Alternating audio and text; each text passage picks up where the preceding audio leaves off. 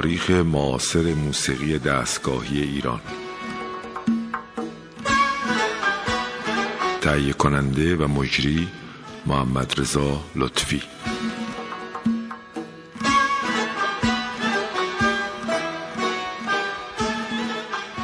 سلام بر شنوندگان عزیز رادیو فرهنگ. ما در این جلسه همونگونه که قول داده بودیم در رابطه با حوزه و هنر اندیشه اسلامی که پس از انقلاب شکل گرفت قرار است صحبت کنیم و قول داده بودیم که این بار چند اثر موسیقی مقامی رو پخش کنیم. همونگونه که در برنامه گذشته اشاره شد حوزه در زمینه موسیقی و در زمینه نقاشی و در زمینه های دیگر هنری فعال بود و بهترین دوره و بهترین تولیدات موسیقیش متعلق میشه به دوره دهه تقریبا میشه گفت. البته دهه دوم انقلاب که به جمعآوری و ضبط موسیقی های مقامی و سمینارها و کنسرت ها می انجامه و تقریبا میشه گفت اولین کاستی که یعنی آلبومی که حوزه بیرون داد از موسیقی مقامی رو سازمان ساز و نوروز که سازمانی بود که بعد از رفتن من در همین محل فعلی مکتب خانه میرزا عبدالله شکل گرفت و فرزند خواهر من این مؤسسه رو بنیاد گذاشت و اولین شاید اولین کار حوزه رو این مؤسسه انجام داد. ما در شروع برنامه به اولین آلبومی که حوزه در اختیار مردم از فعالیتاش گذاشت آلبوم بود به نام آلبوم موسیقی شمال خراسان که نوازندگان زیادی در اون به اجرا پرداختن نام شناخته شده یکی از این نوازندگان که از اساتید به نام دوتار در منطقه قوچان هست جناب استاد محمد حسین یگانه است که خیلی از شماها امروز اون رو می‌شناسیم لازم به اشاره است که این نکته رو بگم که هنگامی که من در مرکز شناخت موسیقی بومی در خدمت خانم فوزی مجد بودم که ریاست این مرکز رو داشت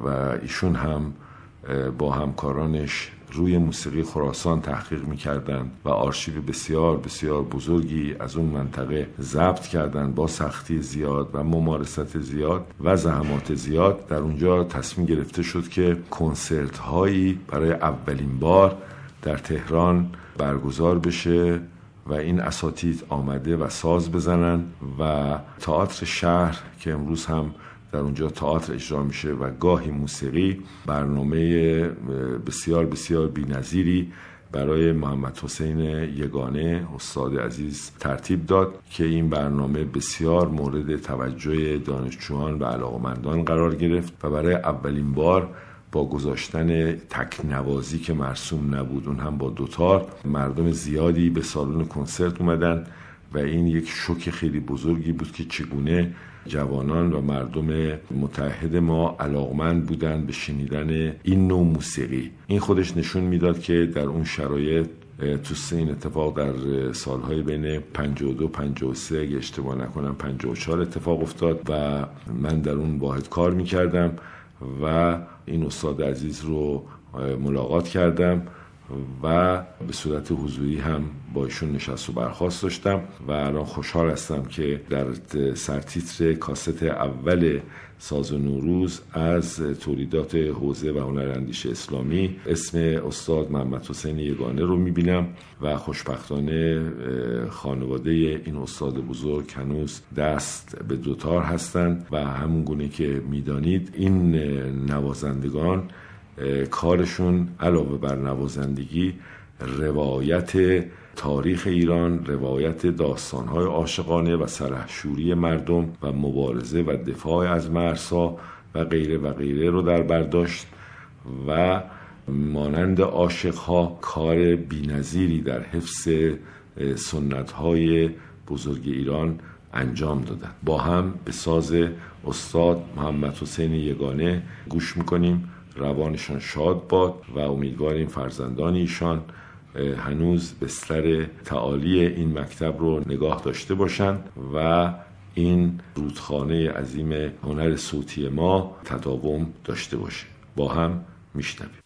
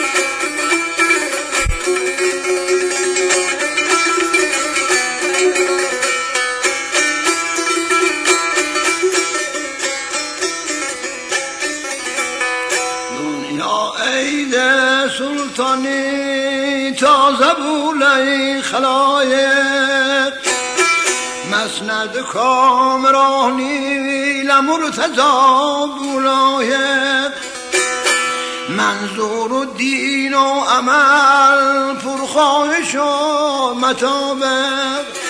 گل و چمنان به نقش تشقایق. نوح خام بو اندلی لسر مبونات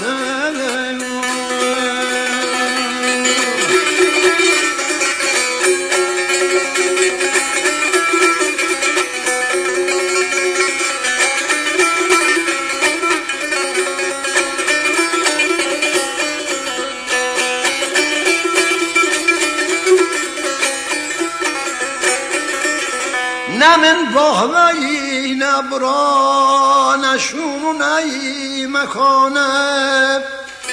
لعلاج درد ملی پیدا نوی درمانه.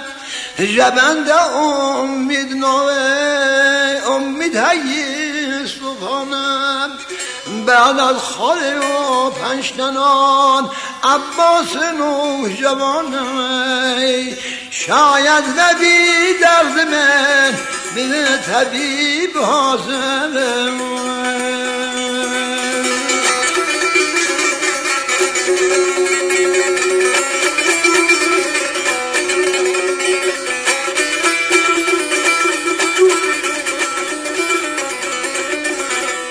سردری ششمیله پر موجز و نظامی مذهب معیشت ما پر حدیث و کلامی زبور تورات و انجیل کتاب آسمانی بعد حضرت باقر جانشینی امامی جعفر قلی انزلی قول جعفر صادق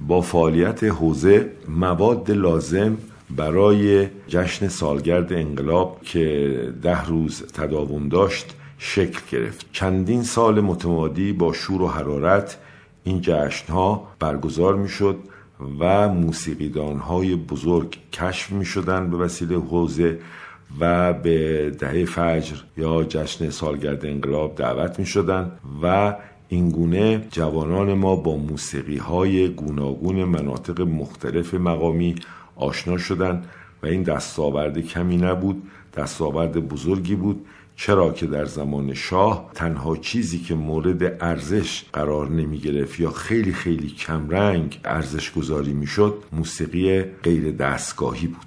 در صورتی که ما می‌دونیم که مردم ایران در مناطق مختلف در بره های تاریخی محل عبور و گذرگاه هم تمدن ایرانی بودن هم تمدن منطقه‌ای بودن. و جا داشت که روی این مسئله خیلی کار می‌شد. اما حوزه توانست این تعهد رو انجام بده و دوستان در حوزه بسیار بسیار فعالیت کردند و توانستن خوراک خیلی خوبی برای دههای فجر به وجود بیاورند. اما متاسفانه به یک باره در این 15 سال اخیر توجه به موسیقی مقامی به خصوص در جشن سالگرد انقلاب خیلی فروکش کرد تا جایی که دیگه اصلا از دستور کار برنامه دهه فجر خارج شد. جا داره که کسانی که این دهه رو برگزار می‌کنن یک تعادلی بین موسیقی مقامی موسیقی دستگاهی و موسیقی آینی و موسیقی رزمی به وجود بیارد. من فکر می‌کنم که دهه فجر و ده روز سالگرد انقلاب می‌توانه به یک پرچم پرچم معرفی موسیقی های گوناگون کل کشور در بیاد. اما باید شورای تخصصی از افراد کارکشته به وجود بیاد. یعنی شورایی باشه که متخصص موسیقی مقامی و عشق موسیقی مقامی داشته باشه. افرادی که در موسیقی دستگاهی تبهر دارن و کارگزارای خوبی هستند و درک بهتری دارن اونها در این شورا قرار بگیرن و در زمینه های موسیقی آینی باز همینطور در رابطه با موسیقی های رزمی از جمله موسیقی زورخانه و به اضافه موسیقی های دیگه اینها باید در رابطه با موسیقی دستگاهی که به جوانان و مردم ما معرفی بشن. موسیقی های دیگه جدید که در بعد از قرن 19 شکل گرفته در ایران مثل موسیقی ارکستره یا موسیقی امروزه موسیقی روز خیلی خوب و کارا و با محتوا و موسیقی پاپ خوب و منضبط و فرهنگی و هنری. و در کنارش موسیقی تلفیقی که امروزه جوانان بهش علاقه دارن. یه شکل شمایل بهتری به موسیقی تلفیقی داده بشه از این بیدر و پیکری خارج بشه و ما در واقع سیاستمون شاید بهتره که در زمینه موسیقی در این مدار حرکت کنه که همه نوع موسیقی خوب رو در ایران حمایت کنیم از موسیقی روستا و بخش و استانها گرفته تا موسیقی شهرها شهرهای مهم و شهرهای بزرگ و کوچک و اینگونه هنرمندان جمع کنیم و با بودجه خوب اونها رو پذیرایی کنیم مهماندار اونها باشیم و با اونها پرمهر رفتار کنیم. در بعضی مواقع گروه های از شهرستان ها به دهه فجر دعوت شدن که حتی هتل برای خوابشون نبوده و شب نیمه شب مجبور شدن با دست خالی برگردن و پول اندکی به اینها داده شده و اگر بخوایم با فاکتورهای درست صحبت کنیم این کارها زمینه برگشت این جوانان رو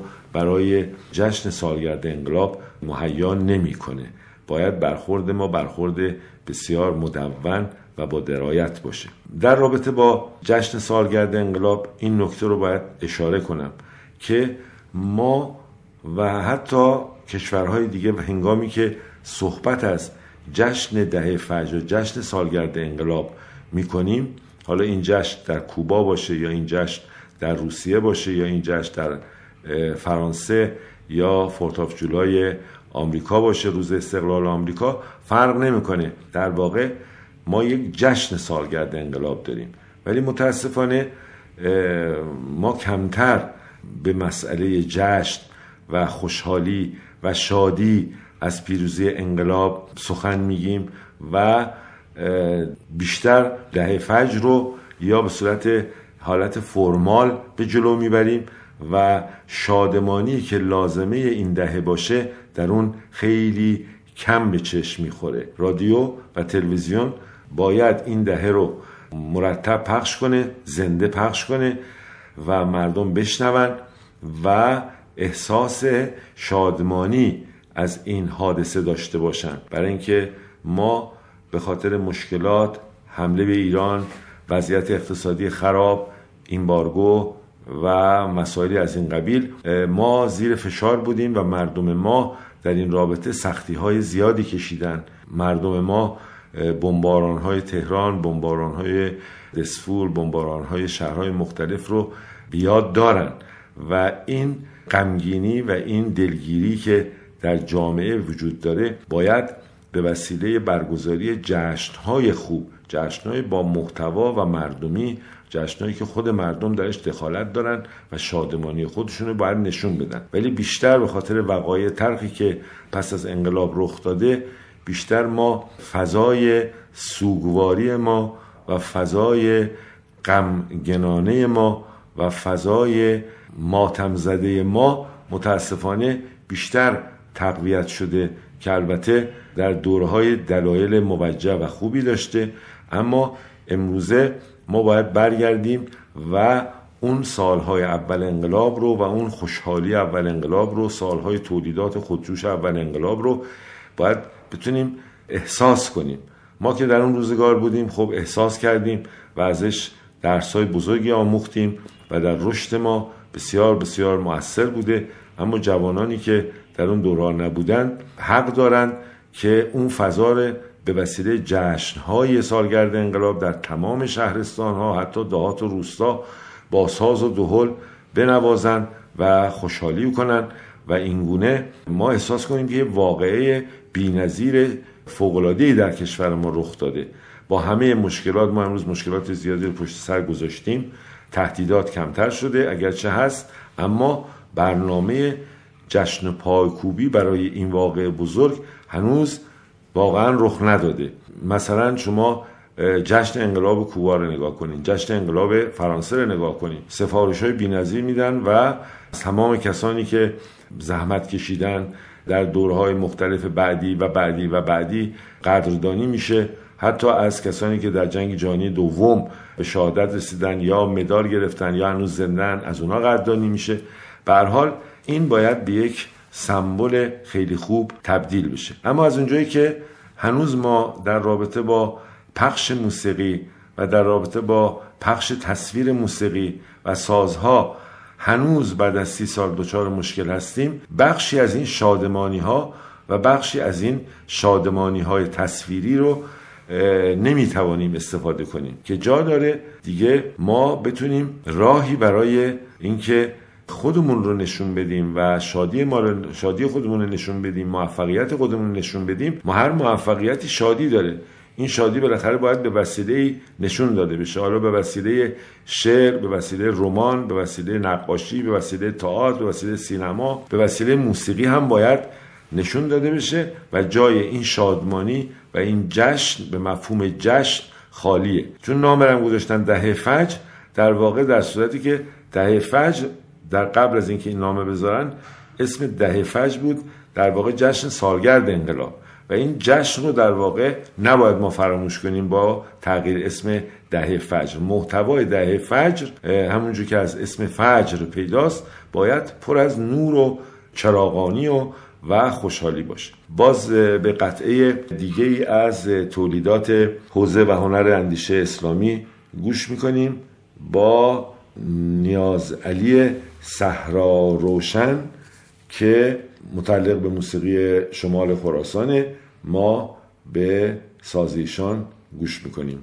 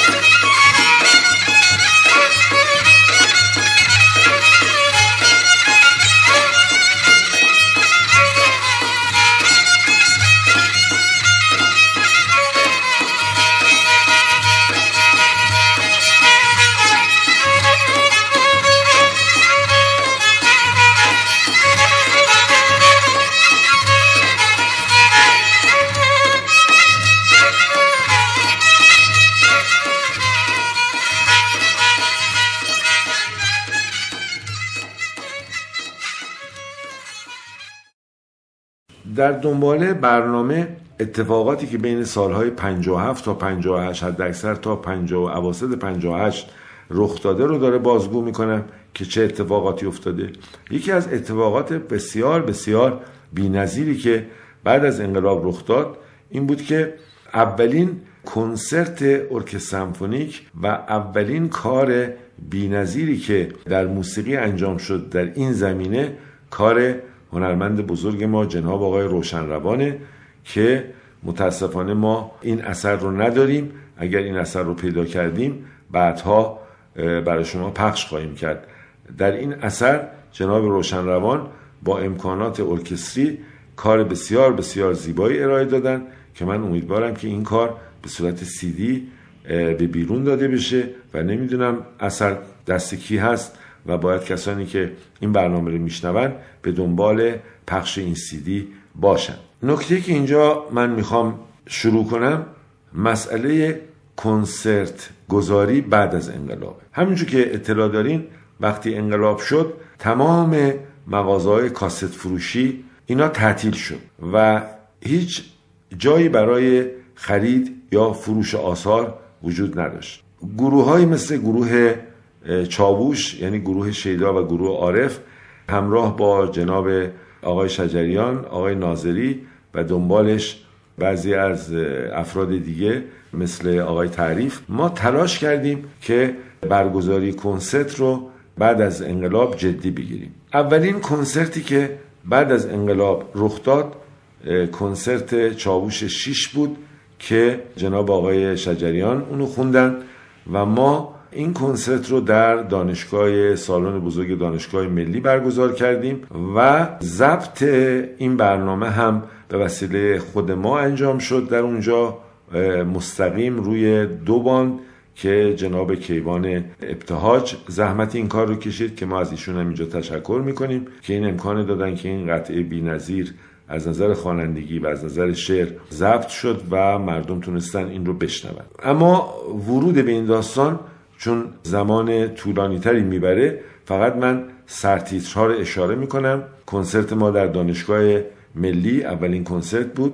به دنبال این کنسرت کنسرت ما در اگه اشتباه نکنم در دانشگاه شریف شریف فعلی انجام شد و که داستانهای خودش داره. کنسرت بعدی ما در پارک خرم برای خانواده شهدا انجام شد که آقای ناظری اون رو خوندن. کنسرت بعدی ما در میدان آزادی بود که این کنسرت هم داستانهای خودش داره و کنسرت بعدی ما در گرگان هست که آقای ناظری باز خوندن و کنسرت بعدی ما در مشهد هست که آقای ناظری خوندن و کنسرت های کوچیکی که بعدها توی انجمن های مانند انجمن زرتشتیان برگزار میشه.